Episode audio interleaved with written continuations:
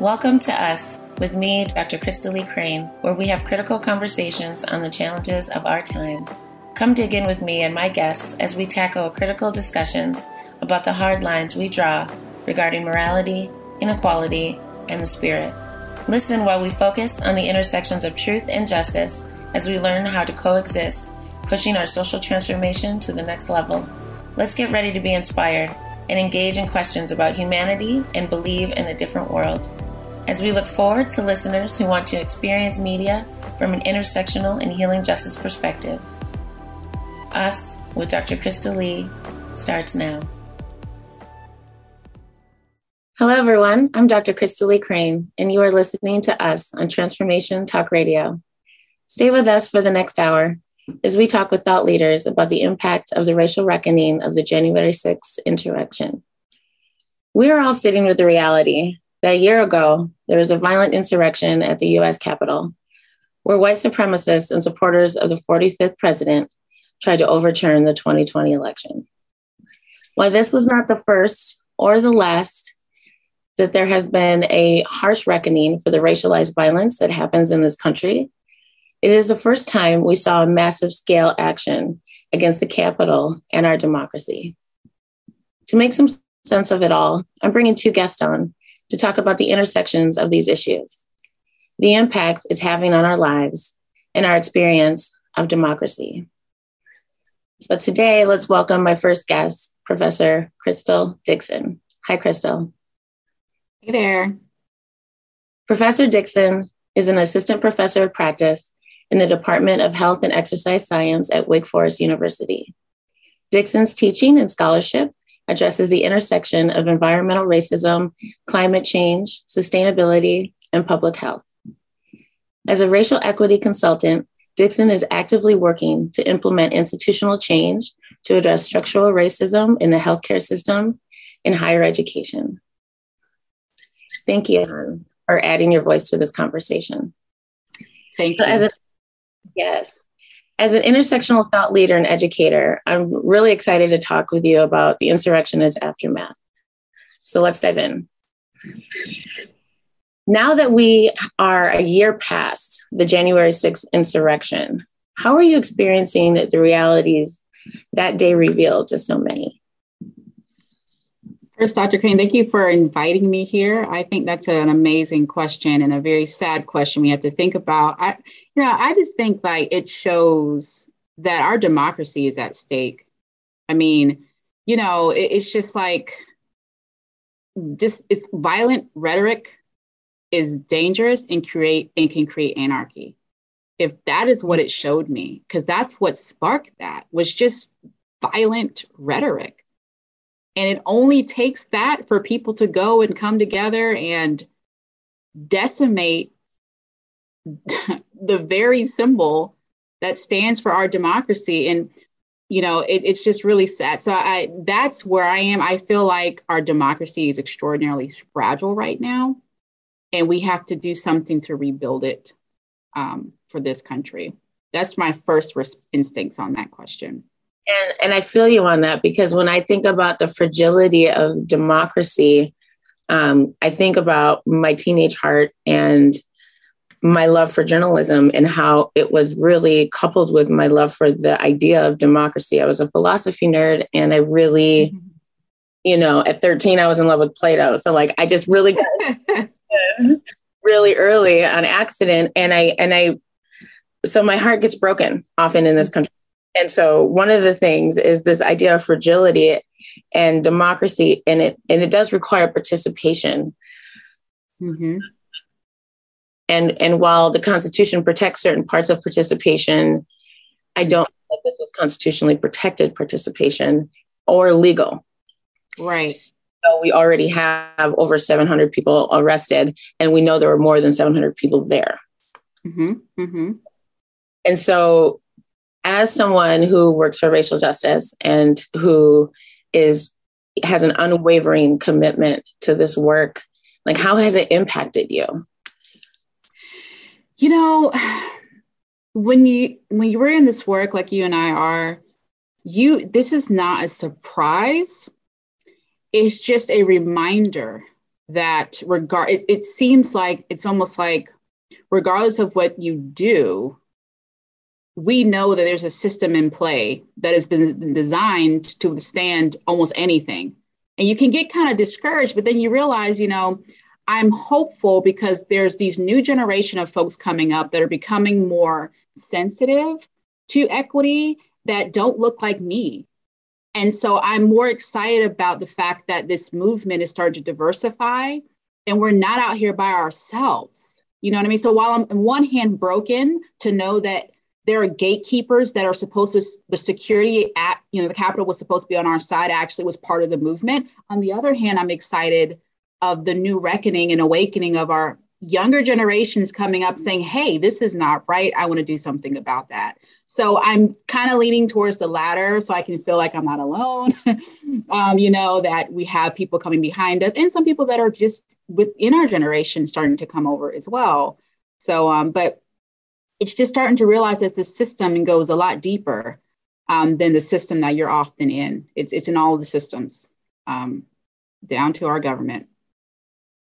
I felt that too. Like, I mean, you know, some of my experiences, but also the idea that, you know, when people of color saw what was happening at the Capitol, mm-hmm. well, knew it, the, the escalation of fear for me went up. Yeah. Person of color and as a woman of color, because it, it felt like this level of lawlessness that was uncontrollable. Yeah. Means that there's nowhere for me to go for help. Mm-hmm.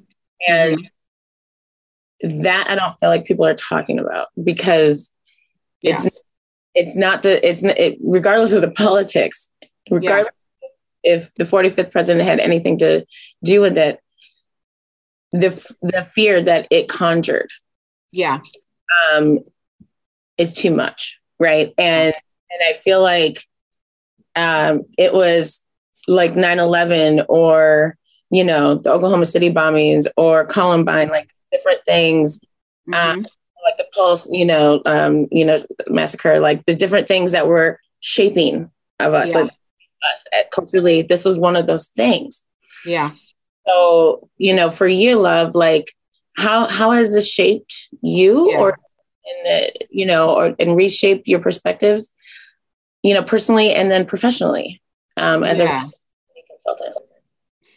Yeah, that's a really I'll appreciate your perspective because that's the same way I was feeling was like, wow, that is the, that's at least who I thought at least could protect the little bit of us that we had left.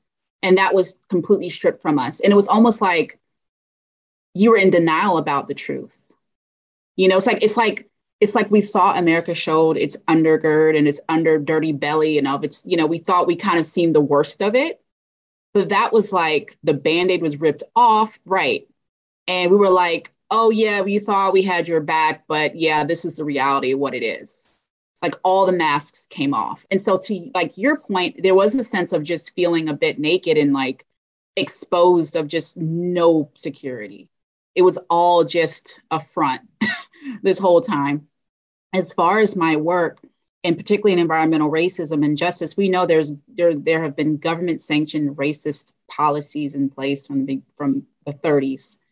And to see that expand to not just environmental issues, just the very existence of being Black in this country. You know, one of my good friends, um, you may know, um, her name is, she, she's here at Wake Forest. She's uh, Dr. Melissa Harris Perry. One of the things she mentioned to me when this just happened was this is an indication that whiteness showed that it likes to destroy everything it owns. And she said that publicly, and it stuck with me because no matter what they have, whether they're privileged or not, they are going to destroy it to show that that is mine whenever they're ready. So, yeah, so say all that to say, it just feels like, you know, we have to be systemic, intentional when we're making these efforts. And unfortunately, to take advantage of who's in office matters because the moment that a previous president took over, in that case, it was Trump, he rolled back all the EPA guidelines immediately. And essentially, you know, and so we had to go and re, you know, And so it's just trying to work fast and, and strategically under specific administrations is what I'm learning is key. And even that doesn't mean it's going to be as effective as you like, considering what happened on the on the sixth. I'm, you know, I'm really glad that you came with that broader analysis because it is intersectional and it is all connected. And the the allowances that happened during the 45th president's um, tenure in office. I don't I don't say his name for my own mental health sake. the, the, ways in which so many things were allowed and mm-hmm. shifted the ways in which people created, crafted, and implemented policy across the country. Mm-hmm. And and to me, that is a mortifying fact that I um, I don't think that you need to have a political science degree to understand it's human behavior. Right. I think that we look at leaders in a, you know, that have a title and put them in a position where we stop looking at them as people, like we would mm-hmm. neighbor. Mm-hmm. Let our neighbor if their dog barked too loud at night, but we won't vote against a president. That's right. That forces a coup or tries to force a coup. Mm-hmm. And so, I mean, it's it's an oversimplification, but really it's not, um, because at the end of the day, these are people that we're entrusting with our resources, with our lives, essentially, mm-hmm. with our protection, um, and and we have to look at them as suspect at this point. I would have to agree with you on that. And you know, I heard a quote. Um, it was this guy. I don't know him personally, but Bart Gellman. He's a staff writer at the Atlantic. He said, "Insurrection that goes unpunished is just rehearsal for the next one." So I'm like you, Dr. Crane, sitting here in fear. Okay, a few were arrested, but you know, when is this going to happen again? And how do I prepare for that? Um, why is this happening? you know start you start to question the morality of this country and what are we doing and and i like that like the morality of this country and like can we do we know who's around us and and and what does community mean right exactly. and so some people are calling what's happened a reckoning right mm-hmm. racial reckoning a reckoning for our democracy a reckoning for the the actual value of how the constitution is written mm-hmm. and going to continue to be interpreted based on context in our time or if it's going to be rewritten, right? So, yeah. like, in the idea of reckoning, like, do you agree with that assessment and why? I mean, racial reckoning, I mean, I think it's really interesting because I don't believe people just don't know that this exists. I, I think there are some individuals that honestly are so privileged where they don't have to think about their position in society. So you can argue that they don't know. But I think the only reckoning that this was is that just how deep this system of white supremacy ran. You know what I mean? And and I and I and to your point, that fear that we all felt, particularly as people of color and black women specifically, was like, holy crap. You know mm-hmm. what I mean? Um, but I, I, I don't, I mean, even, I just don't think of racial, I mean, I think white people know who has power. I don't know why they would be surprised. You know what I mean? Um, and so I, I, I, I vastly, that's a great question. I, I, I struggle with that because I think a lot of people, when they realize the power they have, they struggle with giving it up. But I don't think they just were surprised you know i don't know i'd be curious to know your perspective on that and and you know i dig that because so like when i think of reckoning like it's like it does imply a, like a, a new awareness. Right. Um and in my my heart and i guess this is a hopeful part of me is that like when i say reckoning i'm like you may already know but now you got to do something.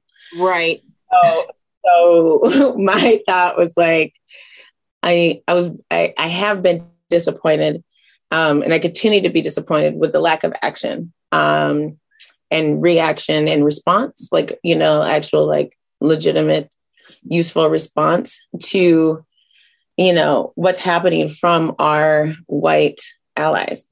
Mm-hmm. Um, and as someone with a white mother, like, mm. you know, she's the only white person I give all my my work to. yeah. my mommy was like, she also like receives it and like she's amazing. And like it's not, you know, but I like it's it's not our job to do that for them. And I think that like often mm-hmm. happen and like when someone says white supremacist, white folks will say, okay, well let me talk to the pers- people of color that I know. Mm-hmm. And let what I should do because that's seems like the easiest route for them. When in all reality, all they're doing is perpetuating the things that limit their ability to be in racial justice circles because they're not taking still full personal responsibility for living in a white supremacist culture and still mm-hmm. even with that privilege doesn't mean you accept it right right and that guilt and shame has nothing to do with us mm-hmm. right but like that's where that's where I get a lot of responses, right? And then and then you know the, uh, some amount like I get responses of like, I, it may not be my place to ask this, but may I? Mm-hmm. or, right. And I'm like, oh, isn't that sweet? Or I'll get a um, I'll get a I'll get a um a question like, I don't want to offend you, but I want to ask something about this because I know that you do this, and you know, and that's better than because you're a person of color, I'm going to yeah. ask about white supremacists. Mm-hmm. That's where people get stuck because they feel like they're going to ask the wrong question rather than mm-hmm. how to figure out, you know, how to ask the question that they need to. Mm-hmm. Empathy to the fact that the questions that they're asking, we definitely have an answer for, but the delivery means everything. Right. Exactly. Exactly. That's a really good point and the healing that needs to happen so we can attack this together like in a loving way and make sure that we don't get caught into this web of deceit and lies is that is when we need our allies to like step up and say i'm going to be brave enough to be vulnerable and maybe ask the wrong question and let you not necessarily correct me but tell me like the answer and like let me love you through it right like i think i think that's what's necessary what do you think yeah, you know what? To add to that, because that's a, such a good point, is that you're operating in your privilege, expecting me to pro- help you process my oppression, my my experience. That's privilege in and of itself, because now you're potentially triggering me or creating more trauma on me and expectation on me that I'm not obligated to give you. Number one, number two, to your point, a lot of white allies or even people who are coming exposed to this reckoning, I'm like they're they're operating the sense of perfectionism. And if they don't get it right perfectly, because a lot of times whiteness likes to be perfect. And so if they're not perfectly supportive in this space, they'll um, say, I am. Um, I'm just not combative. I'd rather be hands off. No, what it is is you want to be perfect in your role and you're not going to be perfect. So I just, you know, encourage white allies and others. It's you, you you're going to fail because you never had to think about, you know, not being privileged, right? I'm being privileged, excuse me. So that's that's my thought on that. That's, that's beautiful because um, I don't know if you get a chance to read the book uh, 400 Souls. I've heard of uh, that. And so there's a, uh, the very beginning of the book, there's a chapter and there's a quote in there that I can't forget mm-hmm. because it means so much. And it says, whiteness is a ledge you can only fall from and it and it made me think about like my philosophy around collective and when i think about the impact of racism that it hurts all of us and it is demand, dismantling our humanity across all boundaries yes. and and when we say it that way whiteness is a ledge we can only fall from which is a book 400 um, from 400 uh, souls but it is um, one of the authors um, i'll make sure to put it in my page but the that is fact.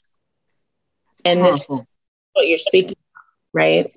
Um, and so one of the things, right, the last, uh, one of the last questions, and if maybe we have time for two more, but sure. this, you know, so like recently there's been discord in the Republican Party regarding how to describe the January 6th um, insurrection. Actually, not just recently, from day one, but the RNC put out right? That the um, actions of January 6th were legitimate political discourse.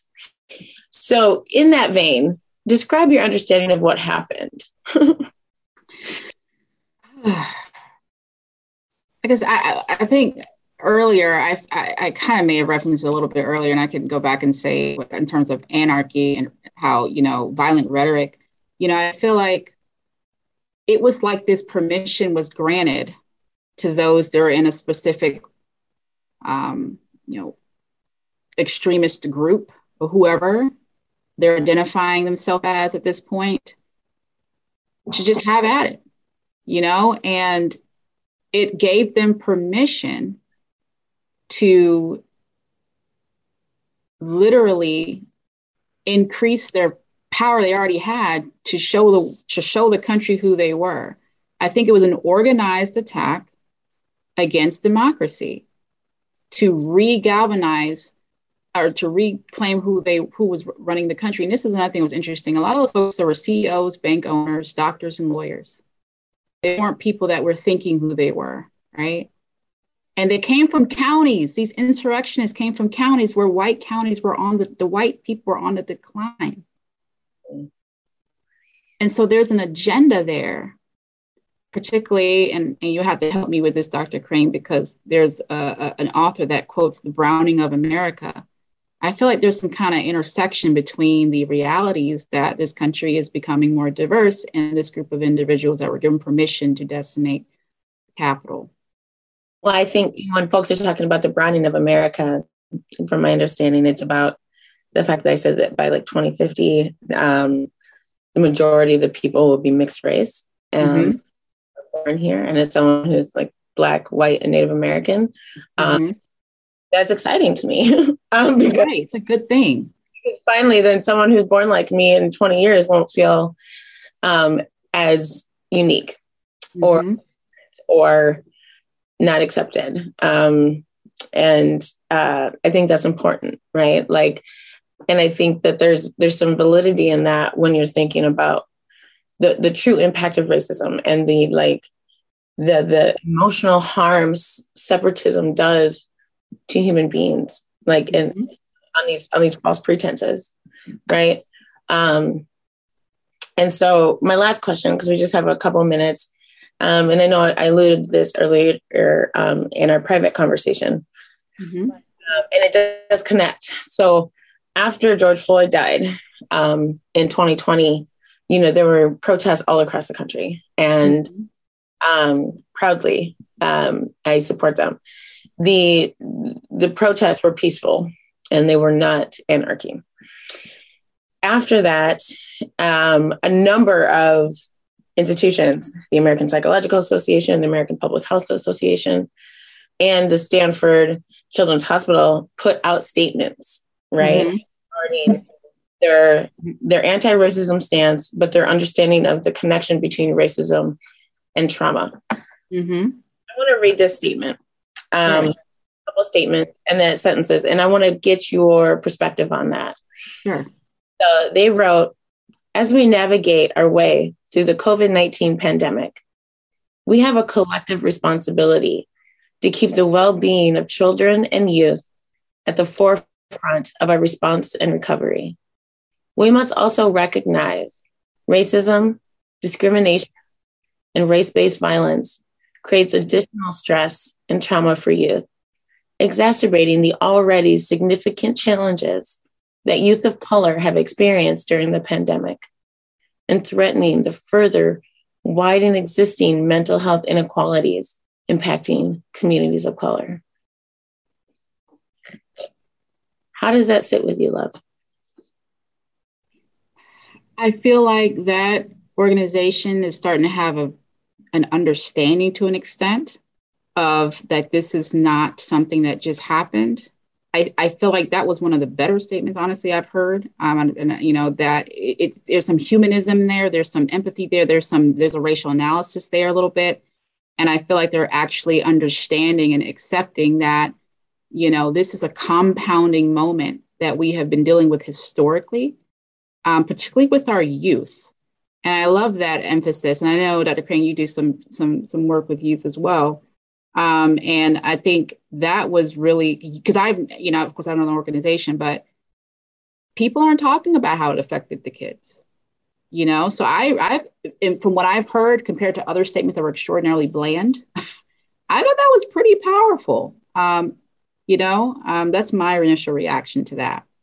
I mean, one of the things that I loved was like it talked about COVID 19, it, it did. racism in general, discrimination mm-hmm.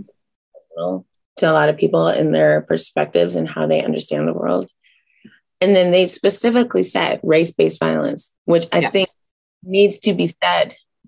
It needs to be said out loud and it needs to be understood as something that is actually a norm in this country. Mm-hmm. And, and something that, as we discussed before, was directly involved in the fervor of the January 6th insurrection. Yeah. And, and I feel like while us as adults with full and somewhat capacities to address it, um, we have to always remember the young people, right? And to really um, figure out like how to support them as adults and as allies to young people, right? I agree. I, I totally agree. Um, and, and, I, mm-hmm. I'll go ahead. Uh, my internet might be acting. Um, so I, I, I think that the fact that the Biden administration had passed protection of one demographic of people and not another um, is problematic. I don't know if you can hear me, Dr. Crane. Um, I can. You're doing great. Thank you. Well, that's all we have for now. Thank you so much, Professor Crystal Dixon, for being a guest on us. And um, I appreciate your time. Thank you so much. Thank you. Pleasure to be here. Are limitations holding you back from living a powerful and authentic life? Are you able to see yourself and others through a lens of empathy and compassion? Tune in to Awaken Your Truth with me, Ratika Rose, to discover how to free your mind, heal your life, and embody your power. Second and fourth Thursdays at 9 a.m. Pacific on Transformation Talk Radio, YouTube, and across all podcast stations. I'm on a mission to inspire a shift in you so together we can collectively heal the world. To learn more about me, visit ratikarose.com. Have you heard about shifting the collective vibration and consciousness on the planet? Join me, Kimberly Barrett, on the Sharing Love and Light show every first and third Tuesday at 4 p.m. Pacific, 7 p.m. Eastern at transformationtalkradio.com to explore the depth of vibration and consciousness on our planet and learn how you can shine your love and light. To learn more, visit sharingloveandlightshow.com. Are you living life or is life living you? The destination may not be clear when we seek change, but we trust we cannot stay where we are.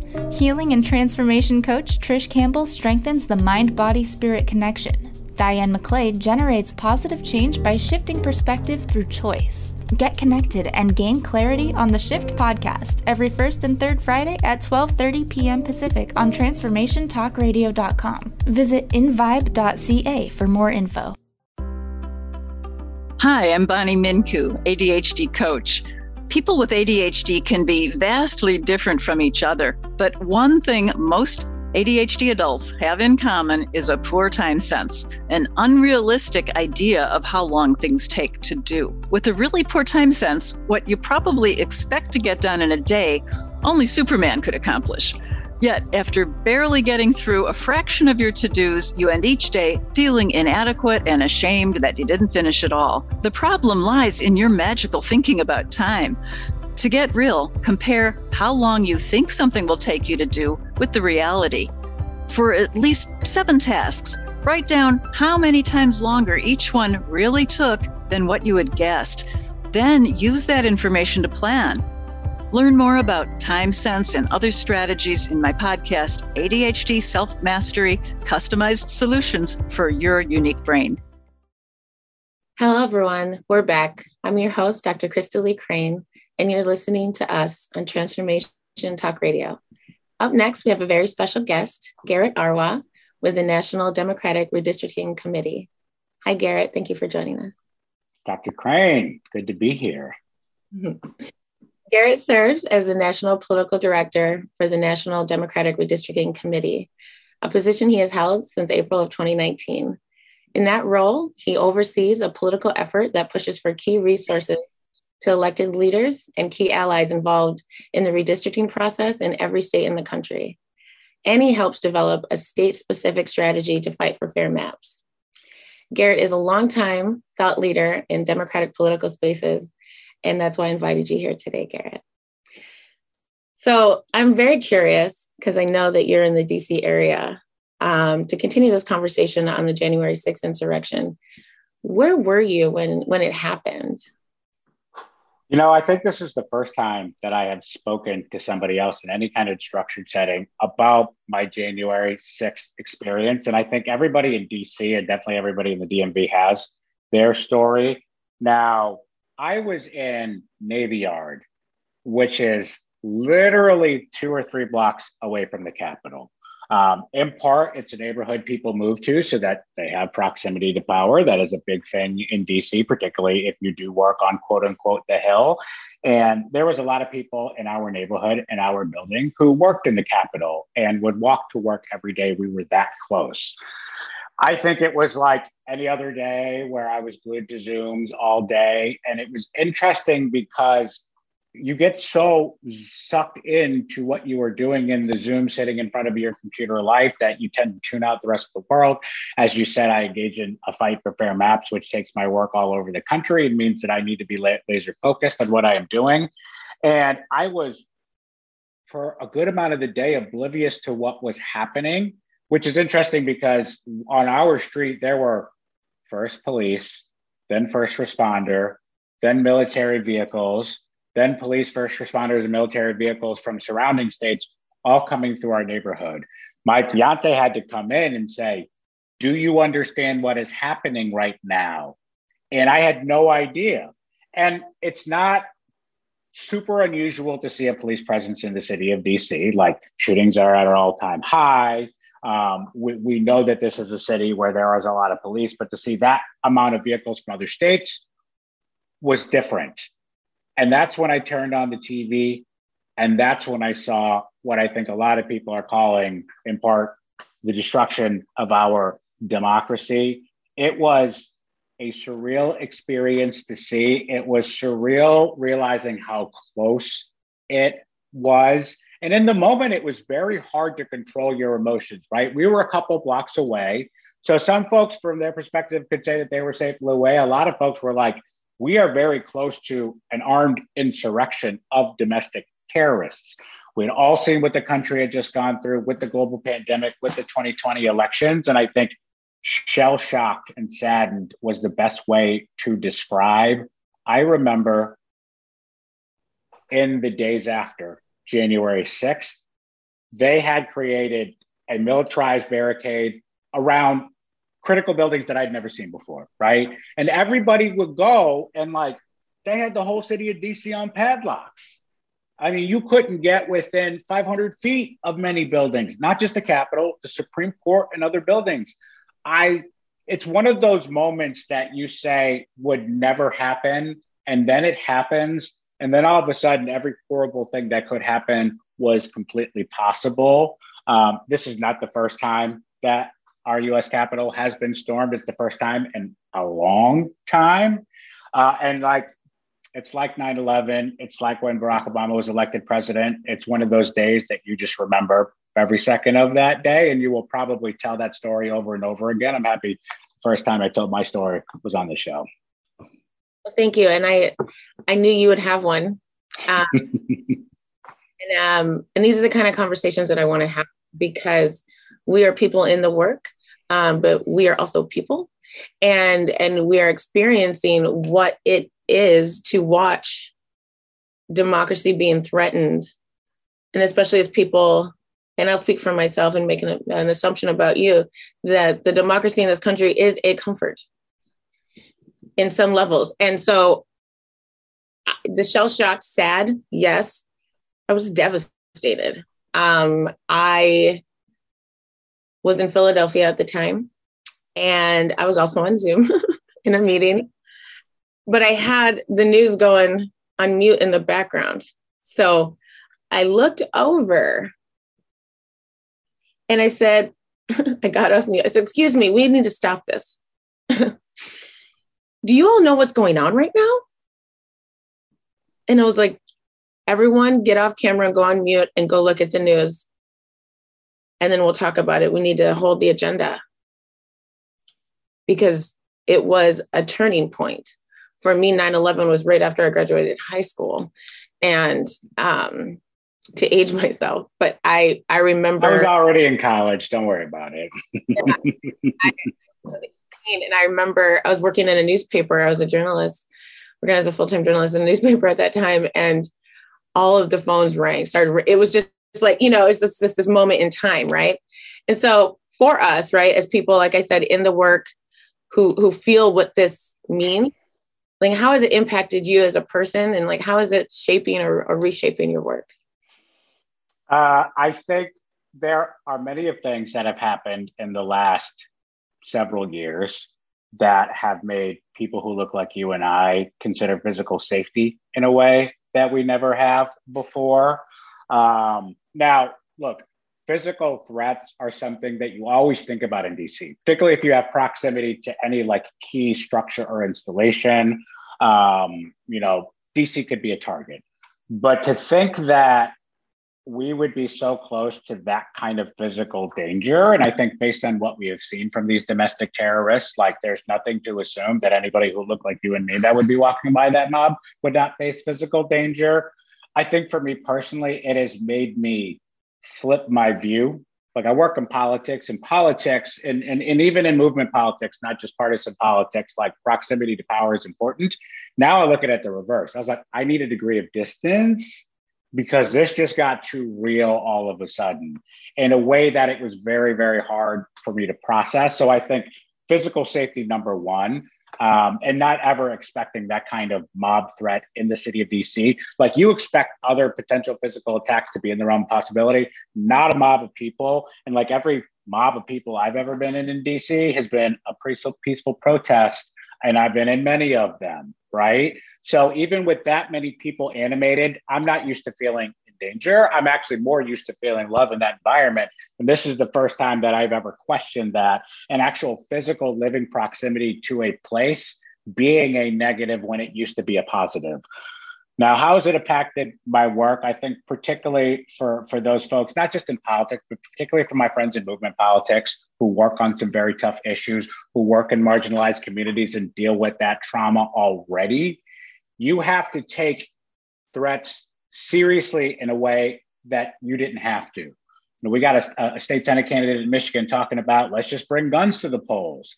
Now, five years ago, you uh, that's just you know a crazy gun loving whoever talking what they say. He could bring a gun. Now I think that's a very serious and credible threat, and that's something that like really, really, really concerns me. You know, and and and when we hear larger threats to democracy because this was an assault on democracy. It was a response to the democratic process. Anything that I may have thought was at a House of Cards or a Tyler Perry show, like that's real. We're going to take over the electoral college on some like Illuminati types. That's that, that, that could happen. And there are folks actively talking about it the fact that we have to take some of the most fantastical threats extremely serious is a sad debt. Now, I think that has happened, frankly, ever since Donald Trump got elected in 2016. I think there are others who may say that this threat has always been real since this country elected its first black president. Some people have said, you know, we've been under assault like this our entire lives and the entire history of this country. But something definitely changed on January 6th. I think the farcical and fantastical have to be taken as real threats and have to be like run to ground as such. I'm with you on that. And um, I think different things change at different times. Barack Obama's election meant the very world to me. And um, it opened so many folks' hearts. I think about since the election of the 45th president, the amount of racialized violence has gone up hundreds of percentage points and there the lack of response the lack of protection that i i feel communities of color know and now are experiencing in an unfettered way again is is um important to, to name and to not stop talking about. So i'm really glad that you brought that into the conversation because the for me it was the fear aspect of who are my neighbors?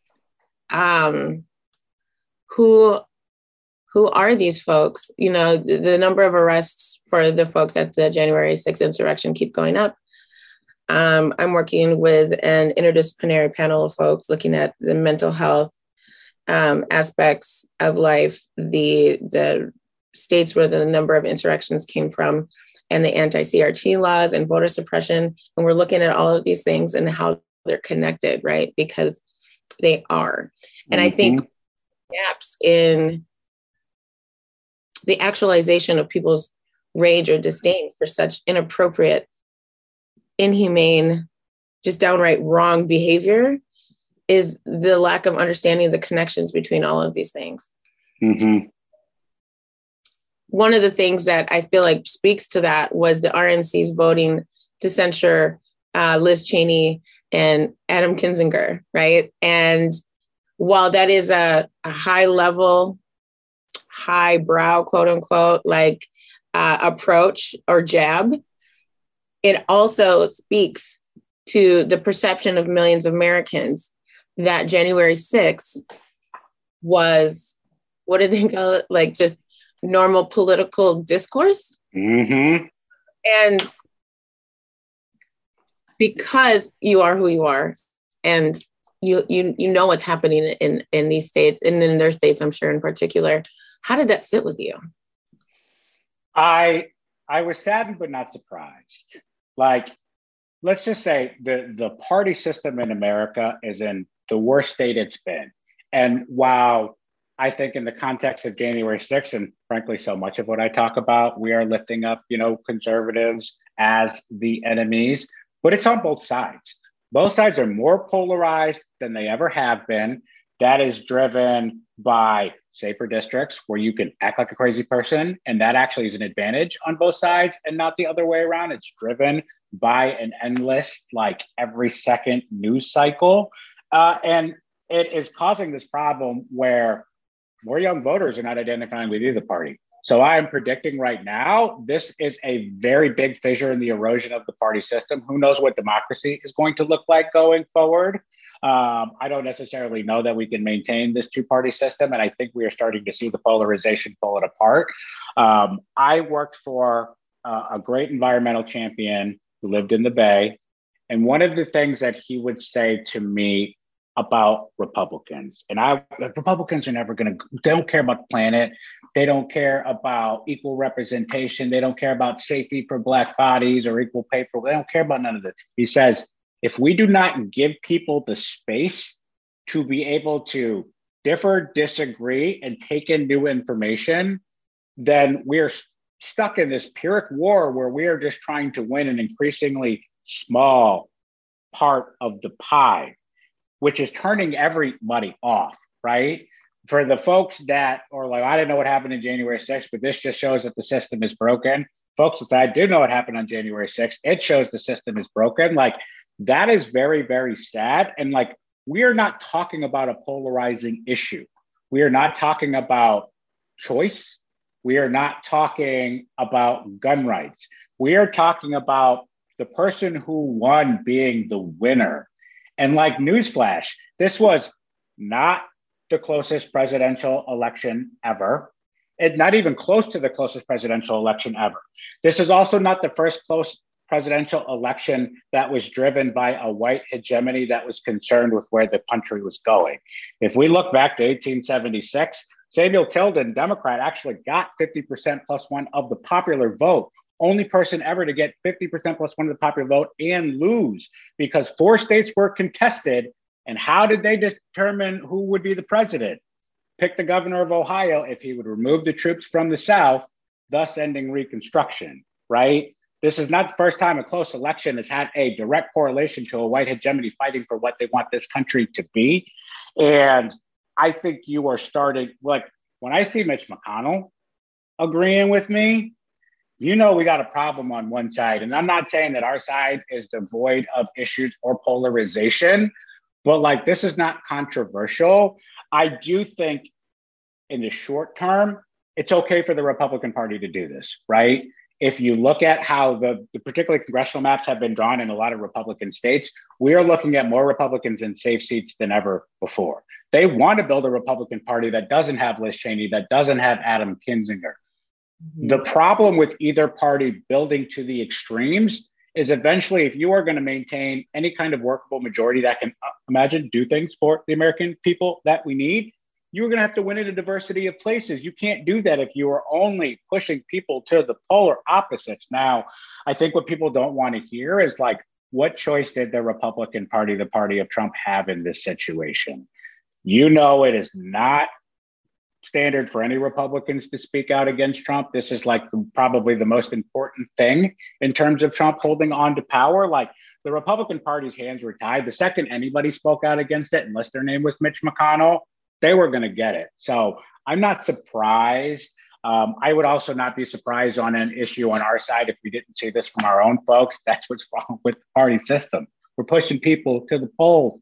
There's nobody in the middle except for the American people who are saying, I don't care about blue and red. I just care about being able to live the same life that everybody else has. And and having choices and not having to make choices in fear. And I think exactly. Exactly it has created this climate of fear and anxiety and just distrust. And like emotionally, I'm disappointed in us as a collective. Um, and I know that there's so many of us doing so much, as much as we can, to prevent this dismantling of, of people, of communities, of parties, of issue like issue alignment. I mean, all of the things that we, we do and we spend our time, right? Um, I wanted to give you the opportunity. I know you spoke a little bit about the racism and some of um, that as being, you know, a part of your analysis around January 6th. And some of it is also folks are calling it a reckoning around, of course, our democracy, but around extremism and our tolerance of that. Um, can you speak to that a little bit about this this idea of like what we're tolerating? Yeah, I, I I do not think it is a reckoning. I think it is it is a more sensational version of what many of us have been seeing our entire lives than we've ever seen before. But like, this is not a reckoning, nor is it a surprise that this happened and that this is the reaction. I do worry about the normalization of extremism here. I think I particularly worry with the right because, like, I know plenty of Republicans who were against what happened on January 6th, who were against many of the things that Donald Trump did as president and worked actively to elect somebody else, supported Republicans in every other level of the ballot. But there were some Republicans who were actually in the middle. And of course, like now, those folks um, are going to continue to fight as hard as humanly possible. Um, but I do think that there is more of a reckoning with folks who are in the middle or tend to lean more conservative would probably not consider themselves racist, would probably not consider themselves homophobic, would probably not consider themselves sexist, would probably say that they uphold the rights of democracy, believe everybody should vote, um, probably even believe for citizenship for for uh, for non citizens, who are excusing what happened on January sixth. It's like the second that becomes easy to excuse, then we've lost any hope of establishing any kind of common ground. And it goes back to the polarization of the parties. I just, I think it is hard to watch folks do mental gymnastics trying to defend what happened. And again, like, not a controversial issue. This is not opinion based. It's you don't storm the US Capitol because you lose the election. Like, that should be pretty simple.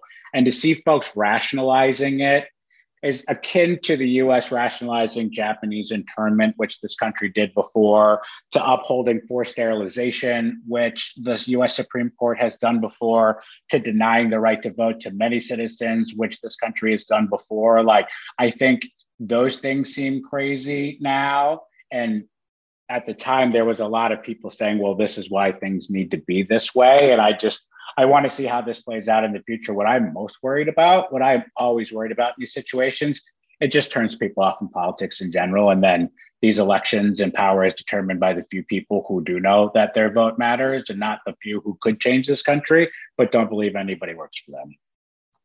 Right. And and and that's what I'm hearing amongst my family, not of course as much with my friends. Um, but I feel like that that doubt and distrust, because there are, of course, as you name, historical examples, when the extremism pushes us to a point of of collective cognitive dissonance.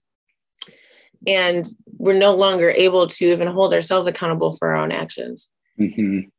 A lot of people get hurt in those dynamics. And I think that that's a part of where I think we are, right?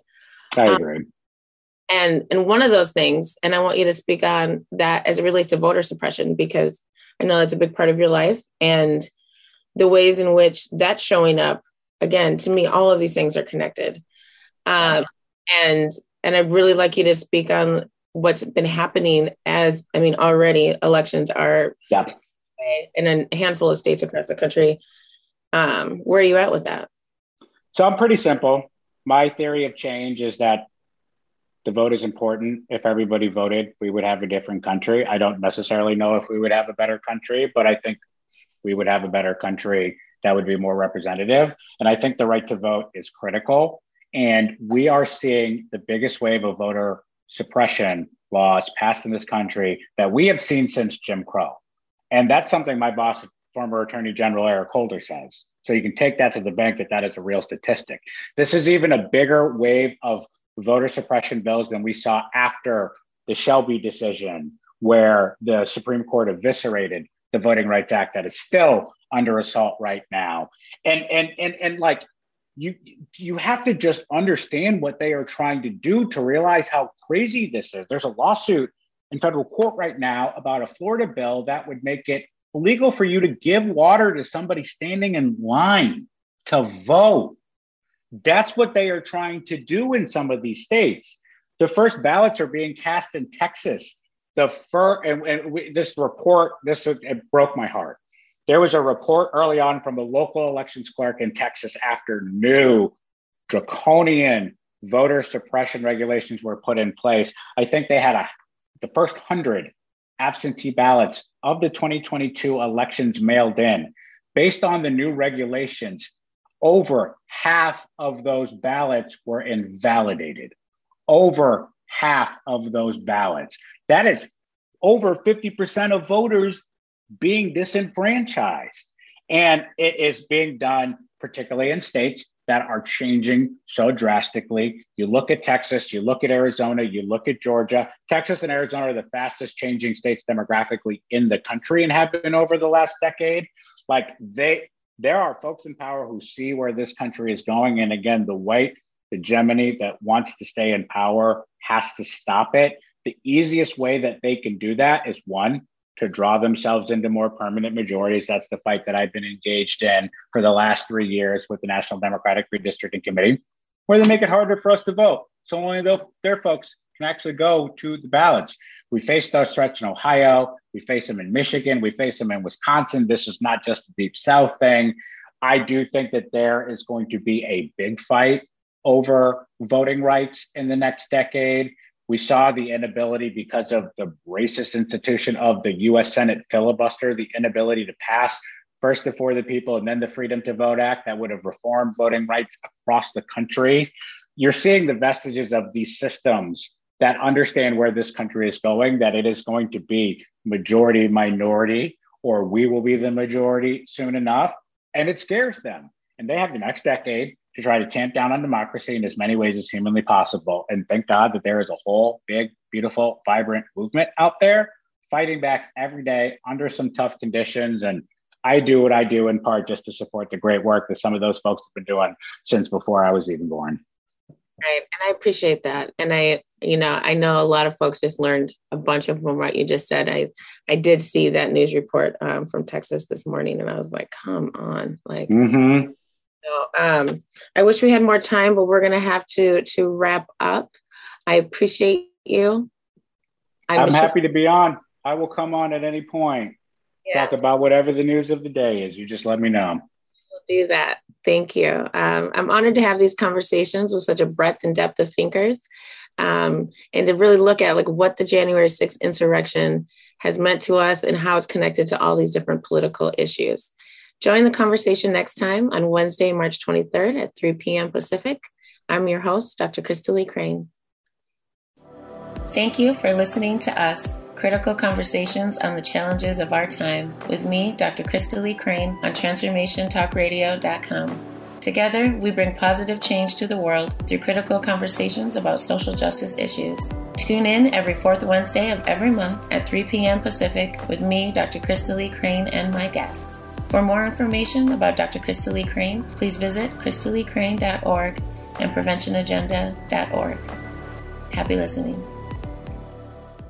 Views expressed on this program are those of the host, guests, and callers, and do not necessarily reflect the views of the station, its management, or advertisers. You're listening to Transformation Talk Radio.